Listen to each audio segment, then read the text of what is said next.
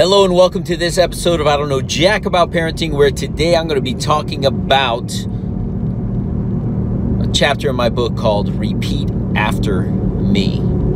So the big question is this How are parents like us, who don't have a manual, who are doing the best we can, who feel as though we aren't enough, how are we going to raise healthy, happy children who we are proud of and still keep our sanity in that process? That's the question, and this podcast will give you the answers. My name is Ryan Roy, and welcome to I Don't Know Jack About Parenting, a podcast for parents who are being real with themselves. Hey, welcome back to this episode of I Don't Know Jack About Parenting, where today I'm going to be talking about uh, one of the chapters in my book called Repeat After Me. And the reason I titled it Repeat After Me is because children will do so if you ask them to.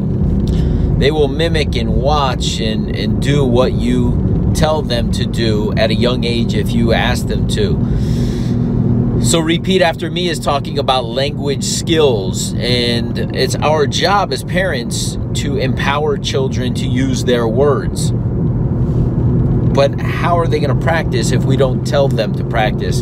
So often at this point in the juncture at 20 months, almost 21 months with my little one, and I've mentioned this in, in previous episodes, is it's fun to watch them learn and grow and try to repeat words. And the best time that I found that you could do this is early in the morning after they've had a night of rest it's so funny because I'll pick him up out of his crib and I'll say, "Hey, good morning," and with his little binky, we call it a bobo, uh, his pacifier in his mouth, he'll say, "Thank you," or "Good morning," and and he says these words, and obviously he doesn't say them perfectly, but he says them.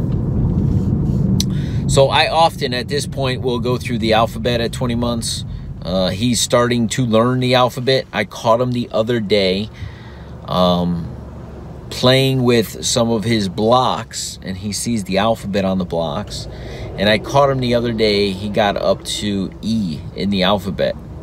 Just playing in his playroom, doing his thing. He's like A, B, C, D, E, and then he got sidetracked. But we're at a point where he doesn't know what he's doing. He's just repeating because he's heard it so many times. I catch him watching things on television. We'll throw like YouTube videos on where it talks about where they're, they're talking about counting and they'll say one and I hear him say two. They get to three. He says four.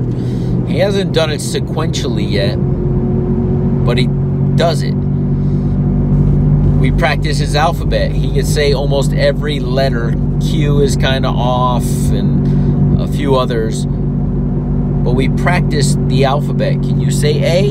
A.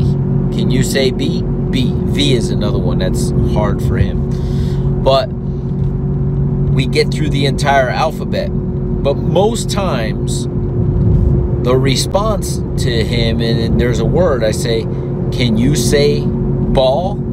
And he'll say ball. Can you say his own name, Jaden? Jaden. Can you say his brother's name, Christian? Christian. He doesn't say tis, it's Tistrin. It's like a T in there. It's not quite right. But he's learning and he's repeating. But I'll tell you this the kid will not talk if I don't ask him to. But the real fun part for me anyway. And I don't know how parents feel about this. I, I don't know. I only know my own experience. Look, I believe we need to enjoy the journey and we need to take note of the journey. We need to celebrate these small successes. So the other day I was getting some ice for some water and, and we have in our refrigerator we have the choice of the full cubes or it'll crush the ice and I like the crushed ice. My wife likes the full cubes, and then the little guy he likes to suck on ice. So I always get him the little, uh, the crushed ones like Daddy has. So I was going to get myself some crushed ice, crushing some ice, and he comes up and he's like, uh, uh. And it was about six o'clock in the evening, and this is around the time that he normally, uh, we're done with dinner, and he wants, he has his milk. And I was like, hmm. I didn't think anything of it, but I was like, hey, daddy will give you some of his ice. Let me go get a plastic cup. I was about to dump it. And as I'm going to get the plastic cup out of the cabinet, he looks at me and he says, milk. And I was like, whoa, you want milk or you want ice? He said, and he shook his head to the ice and he said, milk. And I was like, so excited. And I said, thank you. I got down, eye to eye, man to man. Thank you for communicating. Thank you for telling daddy exactly what you wanted. He saw the ice, triggered something. I went to go get him ice told him what I was doing. This is all communication. Listen to what I'm saying here. I asked him if he wanted ice.